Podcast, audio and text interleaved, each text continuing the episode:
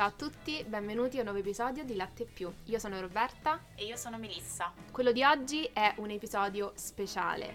Siamo insomma in periodo natalizio e in queste settimane in tv stanno ridando tutta la saga di Harry Potter. Forse l'abbiamo già anticipato, giusto? Quello che sarà l'argomento dell'episodio? Sì, beh, avevamo parlato di episodio magico e eh, giustamente di cosa Harry parleremo? Potter. Di Harry Potter, quindi quello di oggi e quello della settimana prossima saranno due episodi speciali interamente dedicati alla saga forse più famosa degli ultimi vent'anni, anzi togliamo il forse, sicuramente la più famosa, ovvero quella di Harry Potter. Quindi nell'episodio di oggi parleremo dei primi quattro film della saga, li commenteremo però e non saremo da soli a farle, in quanto abbiamo un ospite speciale una grandissima fan della saga di Harry Potter, ovvero la nostra carissima amica Francesca. Ciao a tutti. Ciao Franci. Ciao. allora, sicuramente qualcuno di voi conoscerà Francesca e Francesca è una nostra amica, ma è anche mia sorella, quindi diciamolo e proprio per questo abbiamo la stessa voce. Quindi Già. cercheremo appunto di eh, distinguere le due voci, ma è alquanto difficile per noi dal momento che, come i gemelli Weasley, sì, esatto. ci divertiamo con i nostri genitori a fare questo giochino al telefono e quindi eh, ci scusiamo in anticipo se non riuscite a distinguerci. Sì, comunque vi posso aiutare io perché mm, vi anticipo io sarò l'intervistatrice, quindi vi farò le domande a Francesca e Melissa sui vari film di Harry Potter e magari quando parlerà l'una dirò ok vai Francesca, quando parlerà Grazie. l'altra dirò vai Melissa. Sì, almeno eh, mm, diciamo aiutiamo un po' gli ascoltatori. Io partirei subito vai, con vai, vai. il primo film della saga di Harry Potter che esce nel 2001 e ovviamente è Harry Potter e la pietra filosofale. Regista Chris Columbus. Allora, nel primo film veniamo introdotti in questo magico mondo, quindi veniamo trasportati in questa scuola di magia di Hogwarts, veniamo introdotti in questo mondo grazie ai protagonisti e veniamo subito trasportati in un mondo che è magico. La domanda che io vi pongo è quanto è importante secondo voi la magia in Harry Potter? O meglio, mi spiego meglio. In saghe come Star Wars, ad esempio, saghe di avventura, l'atmosfera dello spazio può essere anche, diciamo, messa da parte, perché la storia avrebbe comunque senso. Una storia come quella di Harry Potter avrebbe senso senza la magia? Prego. Vai Mary, vai tu, parti tu. Dai, Melissa. Grazie, mi dai questa patata bollente. Allora, secondo me, per quanto riguarda la storia in sé, potrebbe anche essere narrata senza magia, nel senso che c'è un cattivo che in un mondo senza magia potrebbe essere benissimo un serial killer, mi viene in mente, magari mm-hmm. anche seriale, che agisce in un ambito ben ristretto, quale potrebbe essere una zona, non lo so, per esempio appunto... La, la Dispoli. Gra- no, magari una zona un po' più grande, tipo la Gran Bretagna in questo caso, e che viene poi eh, rivendicato da quello che è questo ragazzino che da piccolo è riuscito a sfuggire nonostante tutto questo personaggio, il Signore Oscuro, gli abbia poi tolto la, la famiglia. Dal punto di vista, diciamo, quindi narrativo, secondo me si potrebbe anche fare senza magia. Certo che senza la magia perderebbe un po' quello che è poi eh, l'aspetto magico appunto dell'atmosfera creata in Harry Potter, quindi tutto quello che potrebbe essere tra virgolette secondario come eh, la presentazione delle varie lezioni, gli incantesimi o non lo so, anche quello che sono le sfumature in Harry Potter come che cos'è un Patronus, che cos'è un Animagus, eccetera, eccetera. Quindi sì, la storia potrebbe essere raccontata benissimo, però poi si trasformerebbe in un thriller o magari anche in un film horror e quindi perderebbe tutto quello che è poi eh, speciale per e di Harry Potter. Mm, il ah, bello del film. Secondo, secondo me perderebbe anche un sacco di fan perché se consideri che Harry Potter è uscito nel 2001 io avevo 5 anni, per me ero una bambina, wow che bella la magia, che figo. Eh, lì penso che tutti quelli che sono degli anni 90 sono fan di Harry Potter. Certo. Chi non lo è non so che problemi abbia, però... Beh, magari perché non è stato educato a dovere, con educato intendo portato al cinema, mm-hmm. a vedere i film, e purtroppo ci sono. Sì, sì, sì, no. Però... Però... Diciamo, eh, Cioè, secondo me, se manca la magia non è Harry Potter. Eh non, non- non riesco neanche a vedere una trama senza la magia, sinceramente. Perché, come hai detto tu, mancherebbero gli incantesimi, mancherebbero gli animali Beh, magici. Sarebbe un, l'atmosfera. sarebbe un classico film uh, thriller dove ci sta il tipo che vuole uccidere l'altro tipo. Sicuramente non per bambini come invece era Harry Potter quando è Sì, uscito. esatto, ma se poi ci pensi, cioè io se un giorno ho un figlio, io la prima cosa che gli faccio vedere è Harry Potter, ma solo perché c'è il, il tema della magia, c'è una cosa bella per- da far vedere a dei bambini. Ok. Andiamo alla seconda domanda, perché ovviamente veniamo introdotti in questo magico mondo eh, di Hogwarts eh, grazie ai protagonisti. In primo luogo Harry, appunto, ma anche i suoi due amici che vengono introdotti subito, ovvero Hermione e Ron. Quindi io vi chiedo che cosa ne pensate di questi tre protagonisti della saga? Vostri pareri sui Vai, personaggi. Prima tu, Franci. Allora, eh, non voglio distruggere il personaggio di Harry Potter, però secondo Però me. Harry Potter è inutile, cioè è una persona veramente inutile. L'unico aspetto positivo che gli do a Harry è il coraggio, perché comunque lui è sempre la prima persona che si mette in gioco, va lì, va davanti Voldemort in più occasioni, eh. Però se non ci fossero stati Ron e Hermione, Harry era morto nel primo film. Perché già nella pietra filosofale, se non era per eh, Hermione. Hermione, ma anche per Ron, perché la partita a scacchi l'ha giocata Ron. Sì, diciamo che però Harry a scacchi ci sapeva giocare. Certo che il tranello del diavolo Esatto. è stata insomma Hermione, oppure la- lo stesso eh, incantesimi base a Leomora Sì, ma per poi- scappare da, da, da Fuffi, Fuffi, ma anche il fatto di scoprire chi fosse Nicola, Nicolas Flamel, se, se non era per eh, Hermione, Ron e Harry stavano ancora in mezzo ai libri a cercare di capire chi fosse. Quindi secondo me Harry è sì, vabbè, il personaggio principale, il protagonista della saga, però il più delle volte si è trovato in difficoltà e se non era per gli altri protagonisti lui non ce la faceva, quindi forza Ron e Hermione. Ok. Tu cosa ne pensi, Melissa? Beh, io penso che secondo me il personaggio principale, cioè quello lì che ha aiutato Harry costantemente è Hermione e anche Ron, perché Ron è stata una spalla di Harry, però secondo me a livello proprio pratico è forse quello dei tre più inutile, non me Mhm. ne vogliano i, diciamo anche gli amanti dei libri, ma io i libri li ho letti e anche da lì Ron non faceva trasparire questo particolare acume. Diciamo che nei film questa cosa è stata accentuata in maniera negativa, in quanto Ron viene proprio presentato come un soprammobile. Tant'è vero che eh, ci sono delle scene, eh, non mi ricordo in quale film, però insomma Hermione lo definisce con la sfera sentimentale di un cucchiaino. Effettivamente ha ragione. Comunque in generale eh, sì, io li ritengo molto importanti, però secondo me Hermione è quella che proprio dal punto di vista pratico aiuta Harry in tutto. Insomma, il terzo poi ne parleremo, ma è il film Sì, chiave per Era, Hermione era l'ordine della Fenice. della quando- sfera sì. del Comunque, una domanda su Hermione ve l'ho già preparata, quindi poi ci Vai. arriveremo. Ah, ok, perché adesso. entriamo un po' più nel vivo Ok, del personaggio. Quindi, questa è una domanda abbastanza generale su cosa ne pensate dei protagonisti. Poi vi faccio un'altra domanda, sempre in riferimento alla pietra filosofale, perché in questo film vengono introdotte anche le varie case e si parla di una competizione che c'è tra Grifondoro e Serpeverde.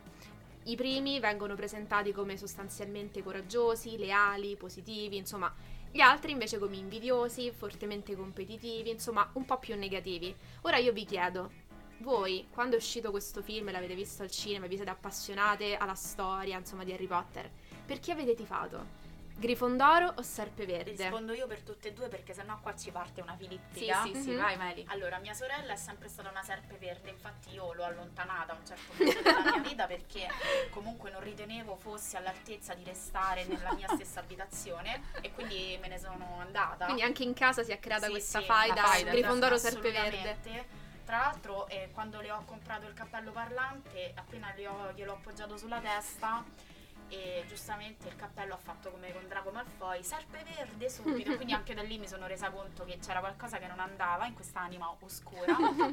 e invece, per quanto riguarda me, in realtà. Ovviamente quando sei piccola, io avevo 11 anni quando è uscito Harry Potter, 12 forse, non mi ricordo. Comunque tutti tifano Grifondoro, ma io ero all'oscuro dei libri, cioè li ho iniziati a leggere dopo. Leggendoli poi in realtà mi sono appassionata molto di più a quella che è la casata di Tasso Rosso, che viene, adesso viene chiamata Tasso Frasso se non Mhm. sbaglio, tra le varie traduzioni, insomma. Comunque Tasso Rosso è quella che mi si avvicina di più anche come personalità.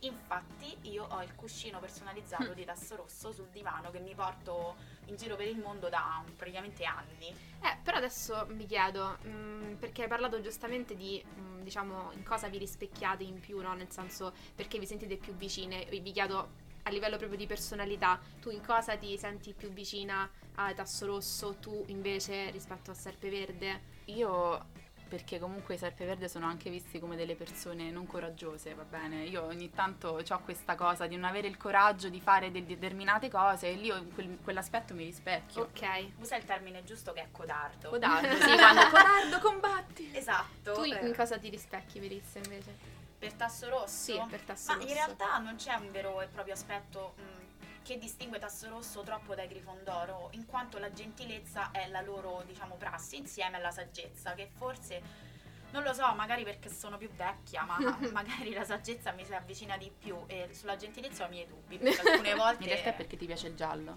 in realtà è perché mi piace il giallo nero con quella sfumatura di blu e Cedric Diggory, ovviamente. Eh, io lì volevo E però arrivare, ma ci arriveremo. Non lo tiriamo fuori adesso. No, non adesso.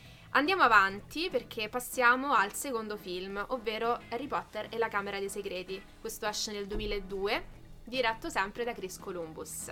Ora, eh, iniziamo a parlare di quelli che sono, diciamo, dei personaggi che emergono in questo film, personaggi magari secondari, ma comunque hanno un certo rilievo proprio nella storia.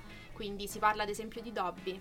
Dobby che ha un ruolo chiave in questo film perché che cosa fa Dobby? Vuoi in Vai, vai, particolare? Vado io? Sì, sì. Allora, Dobby si presenta a Harry e cerca di salvarlo, però finendo per quasi metterlo nei guai, quindi con conseguenze opposte a quelle che sono quelle di voler salvare qualcuno, no? E prima lo mette nei guai con i suoi zii cercando di non farlo andare a Hogwarts, quindi c'è la famosa scena della torta, insomma, che, che casca lì quando gli zii hanno degli ospiti. Poi ehm, c'è tutta la storia con eh, i Malfoy e il famoso diario di Tom Riddle, insomma poi Harry alla fine riesce a salvare Dobby in realtà, nonostante tutto Dobby gli avesse detto ben chiaro che quell'anno sarebbe stato pericoloso andare a Hogwarts proprio perché Dobby sapeva che la Camera dei Segreti sarebbe stata riaperta e che quindi il Signore Oscuro sarebbe tornato. Ricordiamo che il diario di Tom Riddle si viene poi a sapere che è un Horcrux e quindi Harry distruggendolo al secondo anno in realtà poi apre quello che è eh, la via verso poi il futuro e i futuri anni che è appunto la distruzione ma prima la ricerca di tutti questi gingilli dove il Signore Oscuro ha depositato le sue anime ma soprattutto secondo me oltre a Dobby c'è anche l'introduzione di un personaggio fondamentale che nel primo film si intravede all'inizio e che è Ginny Weasley Mhm. che è appunto la sorella di Ron e futura moglie di Harry tanto si può Ma spoilerare sì, è no, che non ci sono sì, spoiler in questo caso. Ecco, Parleremo Ginny- di tutto. Ginny viene manipolata e viene utilizzata come strumento dal Signore Oscuro per aprire la, la Camera dei Segreti. Ecco, secondo me all'inizio lei viene quasi vista quasi come un personaggio di nicchia che serve solamente per appunto eh, far avvenire questi fatti. In realtà da lì in poi ci sarà un'evoluzione del personaggio. Personalmente non l'ho mai amata neanche nei No, per libri niente. per niente proprio, però devo dire che il suo personaggio evolve un po' in sordina, ma evolve verso poi quello che è insomma il clou che dovrebbe essere il quinto film o il quinto libro. Però per quanto riguarda Ginny rispetto al, al libro c'è una differenza a livello proprio di rappresentazione del Allora, c'è una differenza perché comunque, allora, innanzitutto nei libri tutti i personaggi vengono approfonditi, come è giusto che sia. Mhm. In una scrittura eh, letteraria ovviamente c'è una, eh, come ti posso dire, un- un'esplorazione maggiore dei personaggi. In questo caso Ginny viene esplorata sin dai primi anni eh, nei libri, ma soprattutto quello che viene esplorato è la sua vita sentimentale in quanto viene quasi vista con il filtro degli occhi di Harry che la vede sempre circondata da ragazzi. Tant'è vero che, eh, mi dispiace dirlo, però è così, lei viene narrata in questo modo. Ginny praticamente esce con tutti i ragazzi di Sì. Grifondoro possibili e immaginabili nei libri e Harry subisce quello che è appunto il fascino di questa ragazza che crescendo attrae così tanti ragazzi, ovviamente con Ron gelosissimo, fratello maggiore Sì, gelosissimo. forse nel Principe Mezzosangue c'è un po' un accenno a questa gelosia, Eh, però sì, sì, anche- non viene mai troppo scavata. Però, fondo. cioè, secondo me è anche stato un po' stupido Harry, perché comunque Ginny anche nel primo, anche nel primo film, appena vede Harry quando devono attraversare il muro per andare al binario 9 e 3 quarti, lo guarda con quell'aria, perché lei ancora non andava a Hogwarts. Lei è andata al primo anno, che poi era la Camera dei Segreti, Esatto. quindi poi lì l'hanno presentata e Tom Riddle l'ha utilizzata per, per il diario, insomma. Sì, ricordiamo che comunque nel primo film, quando lei viene mostrata che guarda Harry in quel modo, cioè, la Rowling ancora non aveva scritto quello che era il possibile finale, no? L'epilogo di lei sposata con Harry. Quindi chissà se quello sguardo è stato studiato appunto in quel modo per far sì, no? per in futuro, dal momento che la Rowling comunque ha lavorato alle sceneggiature di Harry Potter, chissà che non lo avesse già in mente quel finale lì. Sì. Questo Sì. non lo possiamo dire, però forse è probabile che ci abbia pensato Magari è un'idea vaga e poi... un'idea vaga e comunque in generale si sa, una ragazzina piccola rimane affascinata da quello che può essere un ragazzino un pochino più grande, ci sta che lo guarda in maniera diversa.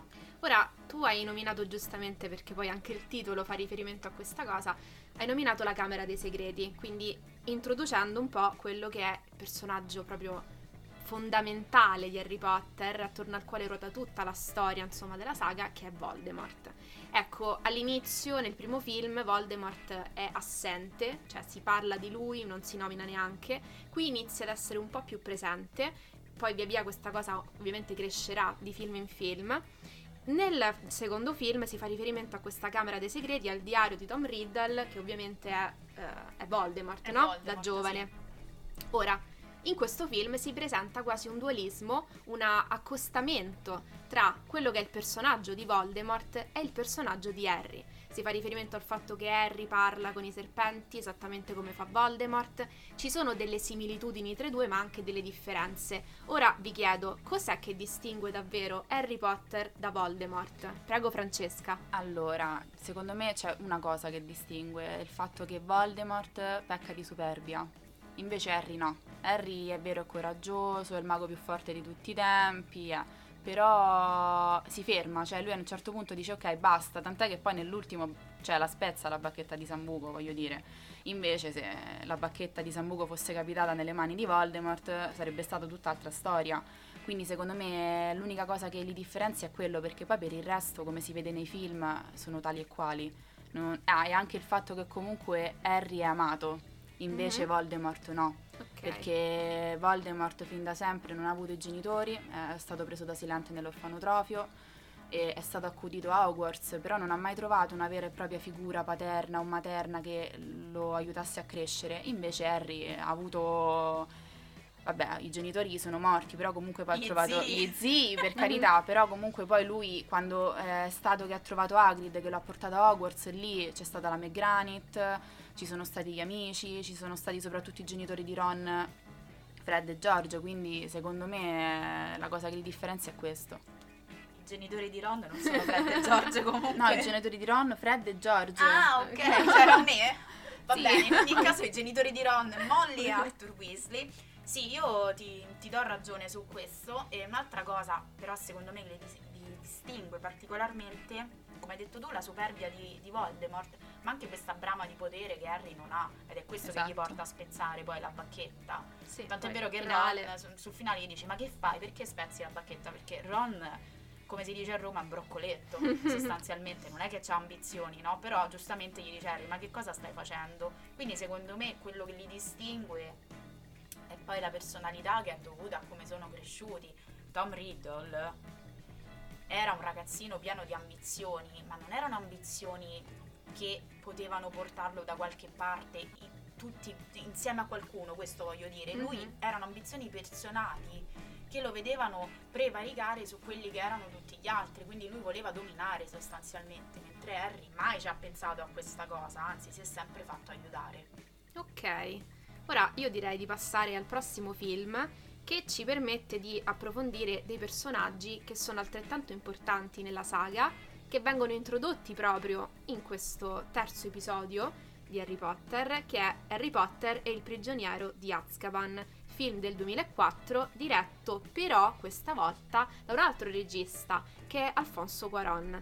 Ora, prima domanda è proprio su questo cambio di regia, nel senso che tanti fan della saga comunque non hanno visto bene no, questo, questo, cambio anche di stile, questo modo di rappresentare il mondo di Harry Potter in maniera forse più cupa, comunque differente da come era stata rappresentata nei primi due film. Quindi io vi chiedo esattamente, diciamo, se vi piace questo terzo film di Harry Potter, quindi l'impronta che ha dato Quaron, e cos'è che davvero poi lo rende diverso dai primi due. Prego. Allora, Alissa. secondo me innanzitutto quello che lo rende diverso è proprio il fatto che alla regia c'è Quaron, che è un regista maturo, insomma, che prima di questo film aveva fatto qualcos'altro. Eh, non andiamo nel dettaglio del regista. Mentre Chris Columbus, secondo me, è il regista per eccellenza dei bambini e quindi lui aveva reso benissimo quello che era appunto il magico mondo di Harry Potter, che poi così magico non è, nel senso se intendiamo con magico qualcosa di bello e Mhm. positivo, perché eh, poi nel terzo film viene introdotta una figura, anzi delle figure importanti come quelle dei dissennatori che rappresentano l'oscurità e che sono le guardie di Azkaban. Quindi il mondo magico non è tutto rosa e fiori, Mhm. come ci viene presentato nei primi due film, dove il cattivo arriva solamente nel finale. Nel terzo il cattivo, quindi la presenza negativa, è presente per tutto il film perché non c'è solamente il dissennatore, non c'è solamente Lord Voldemort che comunque anche se assente viene sempre menzionato, ma c'è anche questa figura di Sirius Black un po' ambigua E ci inizialmente arriveremo ovviamente.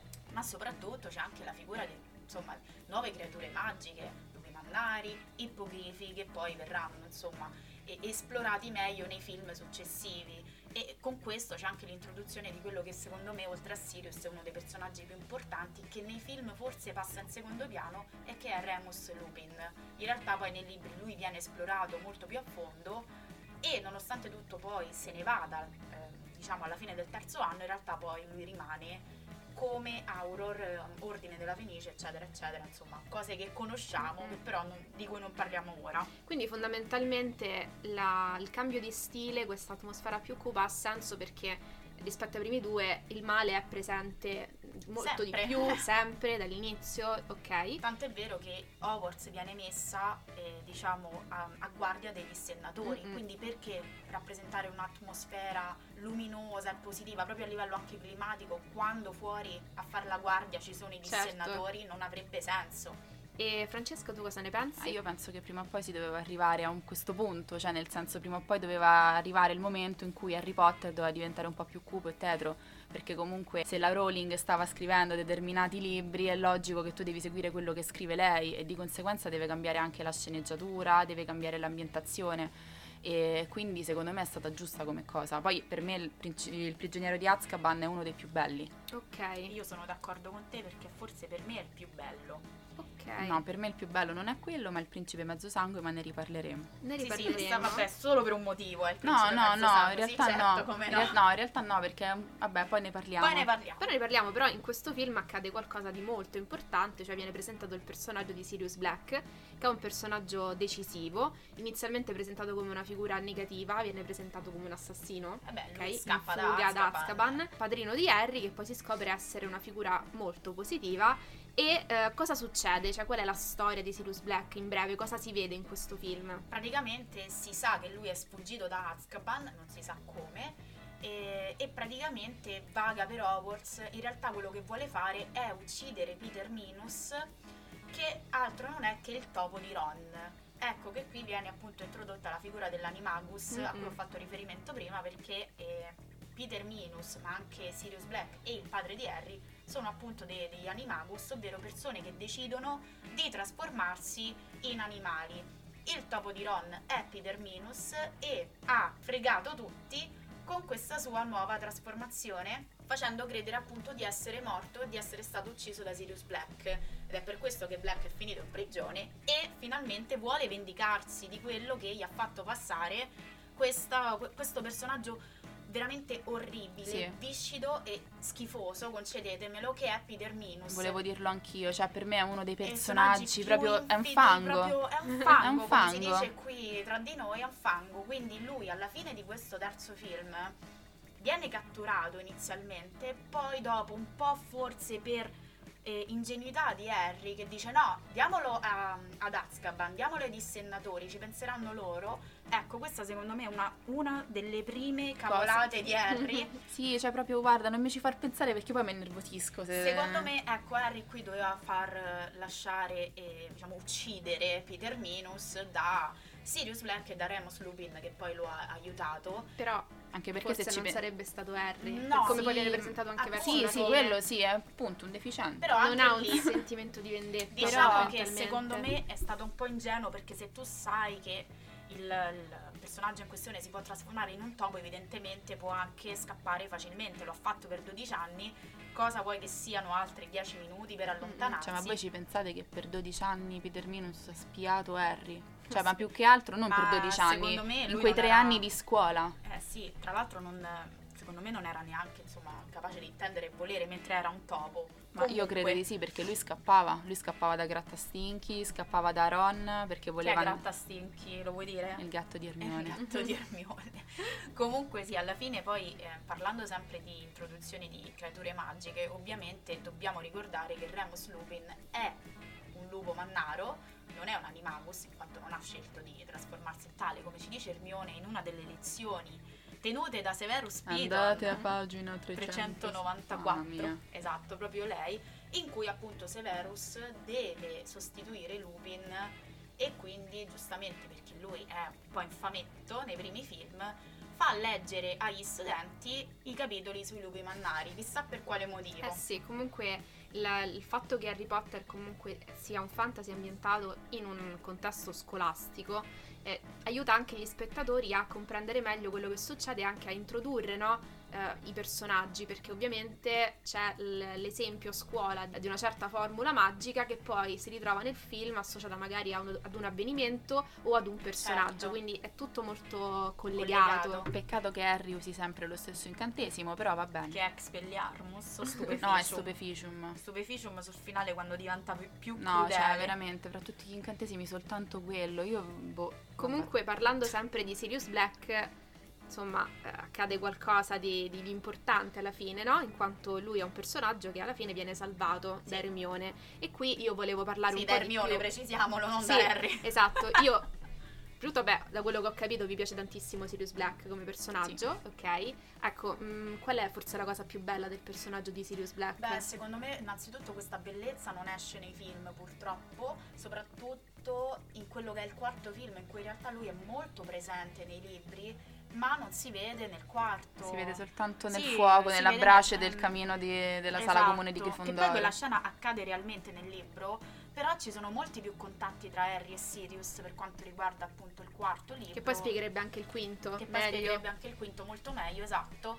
Vabbè, più- purtroppo queste cose non possono essere, non sono vere e proprie colpe, no? Se fai riferimento a quello che è poi il quarto film, insomma, se le due cose si Mhm. collegano. Il quarto film è, un- è un- è ispirato, cioè è preso da un libro molto corposo, dove al centro c'è un torneo, tre maghi, quello che accade attorno è un, un contorno. Ci arriveremo. Ci arriveremo. Però Sì. secondo me hanno dato poco spazio al personaggio di, di Sirius Black perché nel terzo, vabbè, lo mostrano come un criminale, nel quarto si vede soltanto in mezzo alla brace nel quinto eh, Non si, sa, si sa cosa succede, però voglio dire, lo fanno vedere poche volte. Non, non mi è Guarda. piaciuto come l'hanno mostrato perché secondo me è un bel personaggio e andava- gli andava dato un po' più di spazio. andava approfondito. Sicuramente quello che hanno fatto, che lo hanno reso molto bene, invece è stata la sofferenza di Harry nei confronti di questo padrino che lui effettivamente non si è potuto godere, no? L'unica famiglia che aveva rimasta, guarda un po' poi com'è finita, perché anche quei anni in cui si sono tenuti in contatto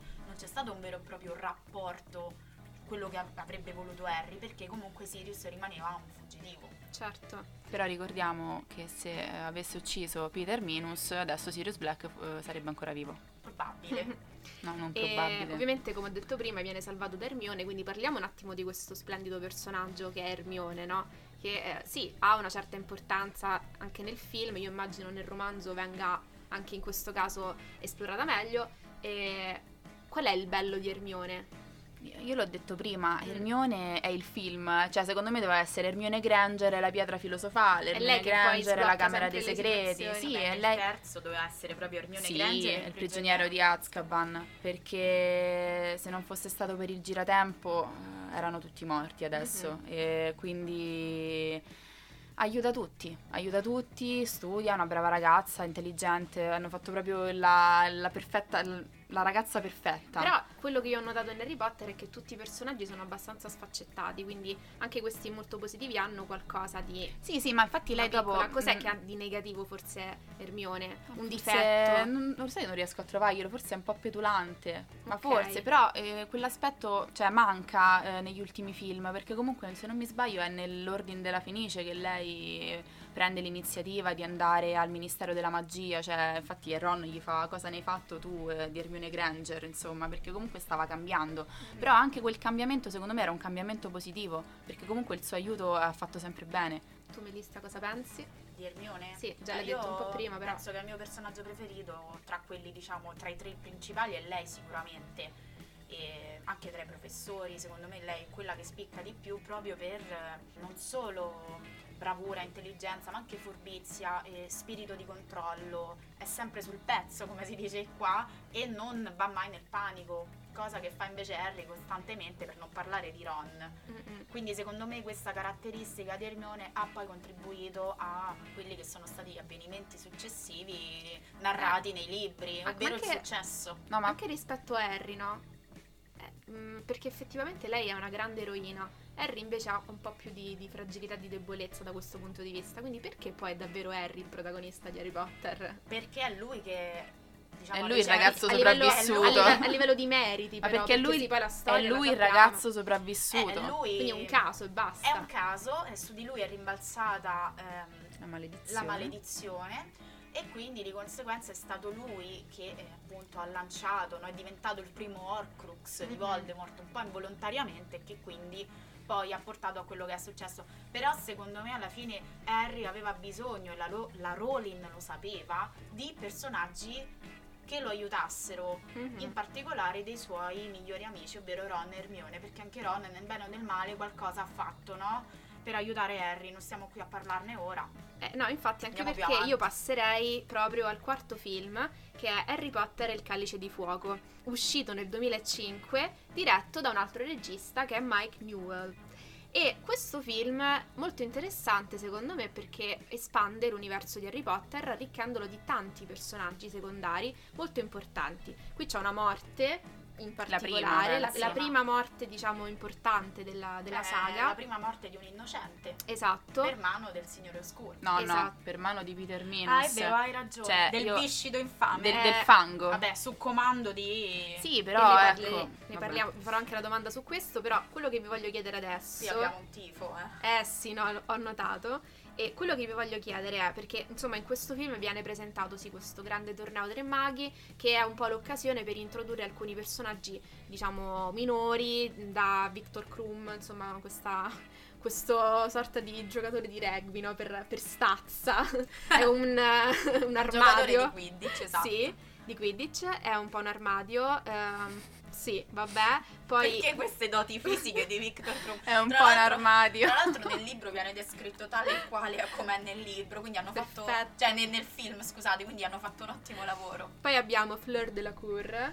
Che è Fleur che si aprirà un grande Mm. varco nel, nel suo futuro in quanto si accaserà Eh, con i eh, Weasley. con un Weasley. lei forse per- presentata un po' in questo film è Mi pare un po' un po' moscetta. così, un po' moscetta, un po' tra le righe. Però però- vi posso dire che anche nel libro effettivamente non, non sembra insomma avere così tanto, come vi posso dire, impatto. Mhm. Lei comunque viene da una scuola di magia stregoneria francese di sole ragazze, una specie di, di collegio mi, mi verrebbe da dire, con a- appunto a capo Madame Maxime, questo donnone no, che ruberà il cuore di Hagrid, però in generale Fleur, così come tutte le altre, non appartengono appunto a quella categoria secondo me di personaggi e troppo forti, si farà valere più avanti, purtroppo nei film si vede poco questa cosa, ma proprio perché avrà ehm, questo rapporto con uno dei fratelli Weasley, credo Bill, lei si sposerà con Bill e combatterà fino alla fine al fianco della sua famiglia e al fianco anche di Harry.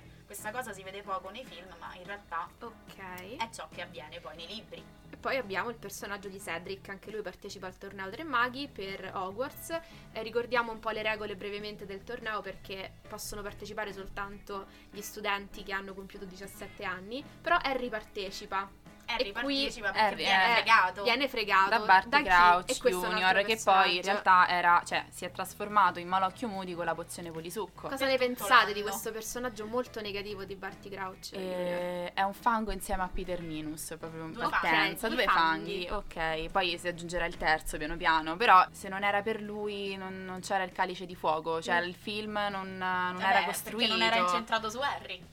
Per una volta no, si pensava a un libro non incentrato su Harry, in quanto Harry appunto aveva 14 anni nel quarto film, 14-15 insomma. E se Bisognava non trovare un modo per Eh, esatto. Harry in mezzo. Bisognava, allora la Rowling ha pensato a cosa? Ok, voglio introdurre questo torneo Tre Maghi per far vedere quali sono le tradizioni all'interno de- appunto della magia nel mondo, non solo in Hogwarts. Gran Bretagna, quindi a Hogwarts. Voglio introdurre que- questa, questa cosa e lo voglio fare utilizzando un pretesto. Utilizzo un personaggio negativo, anche lui un evaso da Azkaban, un seguace di Lord Voldemort, lo faccio trasformare in uno dei nuovi professori di Hogwarts, ovvero Malocchio Moody, Mhm. con che? Con un classico, la pozione polisucco che non abbiamo menzionato Eh, prima, no. ma che viene preparata per la prima volta da Hermione nel secondo, nel, bagno, nel bagno delle ragazze, dove, Bellissima quella scena. dove incontrano un altro personaggio che Mirtilla qui, Malcontenta. che è Mirtilla Malcontenta. Introduciamo quindi Barty Crouch con le spoglie di Malocchio Moody che aiuta Harry un po' così, un po' di lato, non un po' nascosto, però lo aiuta ad affrontare le varie prove del torneo Tre Maghi. E qua torniamo al fatto che Harry è inutile perché senza, no, veramente, Senza se- l'aiuto degli senza altri. l'aiuto di Barty Crouch Junior. non- Vabbè, ma lui perché voleva che Harry Certo, però il tu immagina, tu immagina adesso Harry deve affrontare il drago. Pensa se non c'era eh, Barty Crouch. Allora, la cosa che io ho sempre pensato Larga di- branchia che gliela dava. Neville, Sì, ma Neville che gliel'ha data. Ecco. Malocchio. Eh, Però una cosa che io ho sempre pensato, in realtà adesso vi, vi chiedo, no? Ma nella prova del drago, ma perché Harry non ha fatto accio uovo direttamente? Allora, questa cosa me l'ha chiesta anche il mio ragazzo. E il mio ragazzo ha detto, cioè mi ha fatto la stessa domanda. Secondo me, io penso che l'uovo fosse Forse- truccato, anche cioè nel senso, non puoi fare accio, è troppo facile. Anche secondo me era incantato. Ora non ricordo bene nel libro, però vengono descritte come gli altri tre recuperano l'uovo, perché Harry è l'ultimo. Adesso veramente mi sfugge, però comunque anche loro avevano trovato delle varie Ma soluzioni. io, che, che io penso vengono- che Krum abbia preso a pugni il drago. probabile, vengono narrate nel libro, ora non ricordo perché purtroppo nel film non ci vengono mostrate, però ecco, Harry faccio scopa perché glielo dice qualcuno, dice guarda che puoi usare la Certo. bacchetta, cosa sai fare? E Harry come al solito con la sua modestia minima, non so volare, so volare così, poco, bene, certo. Meli, no. ma quanto ti fa ridere? Posso fargli una domanda Vai, io. Meli? Quanto ti fa ridere eh, Ron che fa mi hai rotto a Harry? Allora, Cioè- questo è perché tu lo guardi doppiato. No, no, lo so, ma mi fa ridere anche proprio quella scena e mi fa, fa strano, molto mi fa un sacco strano. Io ogni volta che guardo, guardo quella scena mi sento male per Harry quando esce il nome dal calice. Certo, perché Cioè, lì è proprio orribile. Un broccolo anche Sì, lui. sì. certo. Tra l'altro Poi non dice niente, non è che va lì, Eh, guardi professore, non sono so. stato io, eh. No, lui prende il foglietto e se ne va. Tra l'altro, eh, nella versione originale Ron gli dice piss off, che Ecco. comunque ci avrebbe molto più senso di mi hai rotto. Ma quanto ride. A proposito del calice di fuoco, volevo menzionare i fratelli Weasley che Mhm. tentano di aggirare l'incantesimo, insomma, nella linea dell'età di Silente, eh, appunto diventando vecchi, perché poi non ci riescono. Volevo parlare di loro, perché in realtà non abbiamo detto una cosa importantissima. Chi è che consegna la mappa del malandrino Loro. a Harry nel terzo film, mappa che consente a Harry di scoprire che Peter Minus, il fango viscido infame, Esatto, è, è ancora vivo. vivo. Sono proprio loro. E io mi domando, perché non dare più spazio ai fratelli Weasley che nei libri sono veramente descritti in maniera impeccabile e sono i miei personaggi preferiti per quanto riguarda quelli Quelli secondari. di seconda linea. Beh sì, questa domanda comunque Ma io penso che abbastanza- dovevano fare 20 film a questo punto, se dovevano dare spazio a tutti. Allora, normale che vero. non dare spazio a tutti, Certo. però forse, sai, mh, qualche sfumatura in più si Qualche- può sì, dare, sì. secondo me. Secondo Non me è che devi fine dedicare chissà quanto tempo. Eh, Sicuramente potevano possibile, eh. risparmiare tipo la scena dove Harry e gli altri mangiano le caramelle tutti gusti più uno, ce le potevamo anche risparmiare, capito? Quindi Però lì anche per far vedere Sì, forse sì. uno sprazzo di vita quotidiana Eh, de- certo. degli studenti. In ogni caso, secondo me, con i fratelli Weasley hanno fatto il possibile. Questo film, Il calice di fuoco, è interessante anche per diciamo, altri due motivi. Allora, in primo luogo abbiamo nominato Cedric, ma non abbiamo parlato della sua morte. Adesso ci Cioè, parlo, ovviamente, perché comunque- Parlo con Cedric direttamente. Cosa succede durante il torneo a tre maghi? Loro, eh, Harry e Cedric, vengono teletrasportati sì, cioè sostanzialmente. la Coppa, Per- la Coppa Tre Maghi sì. era una passaporta che è stata per truccata, esatto. Harry e portarlo dal Signore Oscuro, ovviamente Harry non si fa mai affari suoi e gli dice a Cedric: Ma No, vieni, vieni con me. prendiamola insieme, così facciamo. Ecco, questo la è uno degli parità." aspetti che contraddistingue Harry da Voldemort, perché se Voldemort stava partecipando al torneo Tre Maghi, di sicuro non avrebbe mai detto a Certo. Cedric prendi la coppa con me così vinciamo insieme. Però questo ha provocato poi la morte. Esatto. Ovviamente non, lui E- non era consapevole, Harry, quindi Questa era fatto... invece una delle cose che Harry doveva tenere in conto, ovvero ma perché non vinci da solo, mannaggia, no? Sei arrivato lì prima, perché Certo. l'hai salvato che gli hai tolto le piante, insomma, da- dai piedi? Ecco, prendi quella passaporta e vattene da solo al cimitero, invece lui no. Quindi vanno nel cimitero. Eh. Lì cosa succede? Allora, succede che arriva Peter Minus con quel bel bambino di Tom Riddle Mhm. eh, in braccio, lo butta nel pentolone e fanno l'incantesimo. Tom Riddle Voldemort torna in vita. Scena Ok, bellissima. quindi C'è la resurrezione. Sì, c'è la fatto resurrezione di Voldemort rituale. che è bellissima, cioè mi piace tantissimo perché poi comunque c'è Peter Minus che recita tutta la- tutto il procedimento, eh, l'osso del padre, il sangue del nemico, soltanto che prima quando c'è Voldemort ancora in braccio eh, dice uccidi il ragazzo. E lì Peter Minus senza problemi perché è fango Mhm. e scaglia questo Avada Kedavra a Cedric che è stato orribile, cioè nel senso a me Cedric come personaggio è irrilevante, non mi fa né caldo né freddo, però quando ha fatto Avada Kedavra la prima volta ho detto no non è vero, cioè perché poi più che altro è stata la prima morte in quattro film, cioè dopo quattro film, seria, esatto. sì. Vi ha colpito questa morte di Cedric? Beh, io personalmente, siccome Cedric è un personaggio che viene introdotto già nel prigioniero di Azkaban nei libri, Mhm. o- ovviamente l'ho seguito più da vicino e mi piaceva, e a lui viene dato molto più spazio, non viene insomma menzionato solo nel quarto, e come appunto accade nei film, ma in realtà già nel terzo interagisce con, con Harry e viene descritto come questo ragazzo bello della scuola, gentile, sempre disponibile e quindi poi quando è morto e la sua morte viene anche descritta nei libri in questo modo qui, ci sono rimasta malissimo. E la scena successiva, quando Harry riesce a scappare da Voldemort e torna ad Hogwarts, lì nei film io non riesco a non piangere. Cioè, l'ho rivisto due settimane fa perché ovviamente Male 5 lo ha passato. E quando il padre inizia a fare mio figlio, lì proprio, cioè quel Eh. pianto disperato che ti fa morire perché veramente ti senti male, eh, lì è orribile. Orribile, poi parleremo anche di altre morti, Sì. m- magari facendo anche dei confronti su come queste morti sono state rappresentate. Tanto ormai da qui in poi è solo, È solo solo morti. morte, solo sì, morti. infatti. Eh, anche senso secondo me perché ovviamente il pubblico cresce quindi è anche più pronto forse ad affrontare certi temi. Magari i primi due insomma con i bambini piccoli piccoli che vanno al cinema non era proprio l'ideale. Ha senso anche a giudicare poi da quello che è lo sviluppo della Certo. storia. E questo male che cresce Voldemort che appunto in questo film viene insomma viene risuscitato sì, riportato in vita. esatto Comunque riguardo a questo film volevo anche far presente la difficoltà che hanno avuto secondo me a sceneggiarlo, dato che il libro è molto folto e c'è un passo in particolare in cui si parla degli elfi domestici, e dato che tu prima hai citato Dobby, Mhm. e in questo libro Dobby e tutta eh, la famiglia degli elfi domestici di Hogwarts viene a galla. Ovvero, Ermione viene a sapere come vengono trattati gli elfi, ovvero che sono degli schiavi di, di famiglie e che possono essere liberati solamente se a loro viene donato un indumento. E, inoltre viene a scoprire che al, diciamo, a Hogwarts, nelle cucine, ci lavorano proprio degli elfi. Quindi lei che cosa fa? Indignata da questa situazione crea il CREPA, ovvero un'associazione per salvaguardare gli elfi del mondo magico e lei viene derisa tantissimo per questa sua cosa e mi dispiace che non si vede nei film, ma ci crede tantissimo, crea veramente delle tessere, insomma eh, cerca di far iscrivere la gente che purtroppo non è a conoscenza di, di quello che avviene, no?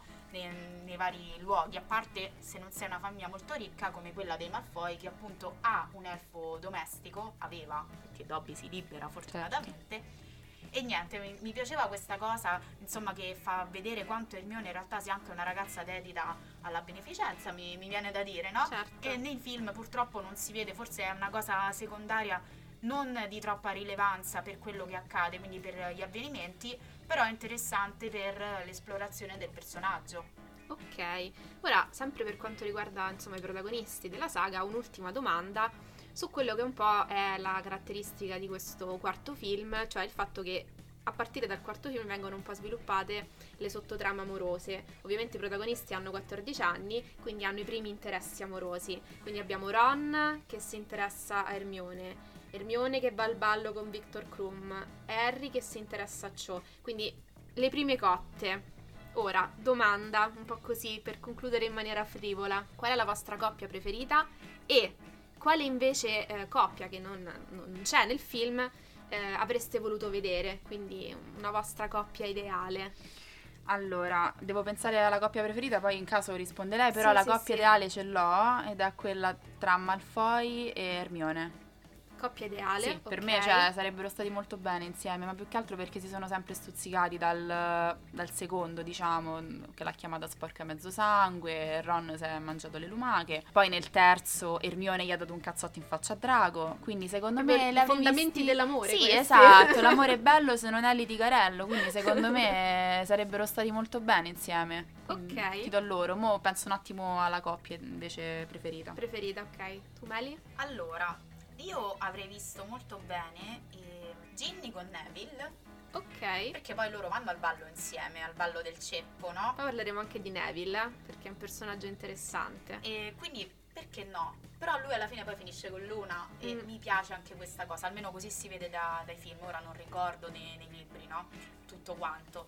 E mentre una coppia si può dire anche una coppia che non mi piace? Certo. Ok, no? io Cho Chang non la sopporto. Lei Concordo. Esce, esce già nel, nel, terzo libro, mh, mm, insomma nel, nel, terzo film non viene mostrata questa cosa, ma in realtà lei e Harry si cominciano già a studiare dal terzo. E mamma mia che mosceria, io non, la, non l'ho mai sopportata. Siccome non sopporto neanche Ginny, con Harry poi non la sopporto, ma secondo me perché viene presentata proprio male nei film. Nei libri non è così diciamo che forse Harry l'avrei visto bene da solo. Da solo? Ti sei mai chiesta se il problema fosse Harry? E, e quale coppia mm. però vi piace di quelle che Guarda, mi ha nominato Neville. Fred e Angelina o George e Angelina. no, mi ha nominato Neville con Luna e devo dire che stanno molto bene insieme. Infatti nell'ultimo film mi fa morire dalle risate Neville durante la battaglia. Dov'è Luna? Devo andarla a dire che la amo. Cioè, proprio io lì morta dalle risate.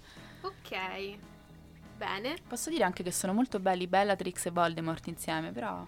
Cioè, sono carini. Per favore, eh. Sì, poi ovviamente parleremo anche di Bella. perché scusate, insomma. Tonks e Lupin ah, sì, anche. bellissima. Sì, sì, quello sì, però. Ma una coppia omosessuale invece, secondo voi ci potrebbe uh, essere? Aspetta. Chi vedreste bene? Sì, sì, sì. e Lupin. No, no, ma che Sirius? No, Sirius? perché so che fanno sempre queste fanfiction, no? Con queste coppie gay. Sì, c'è, no, ma c'è sta proprio... No, ma c'è sta la fanfiction con Drago e Harry. Drago e Harry, infatti. Per carità. Draghelli. Cosa brutta, anche possiamo lì, chiudere qui. Anche lì. Comunque dire... la mia coppia preferita, no scusate, rettifico, Vai. Hagrid e Madame Maxime. Beh. Oh Hagrid.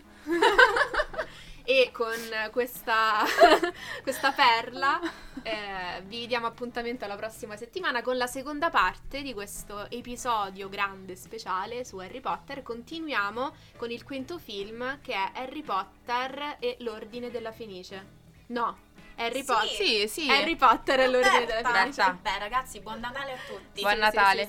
Ciao. Ciao. ciao. ciao.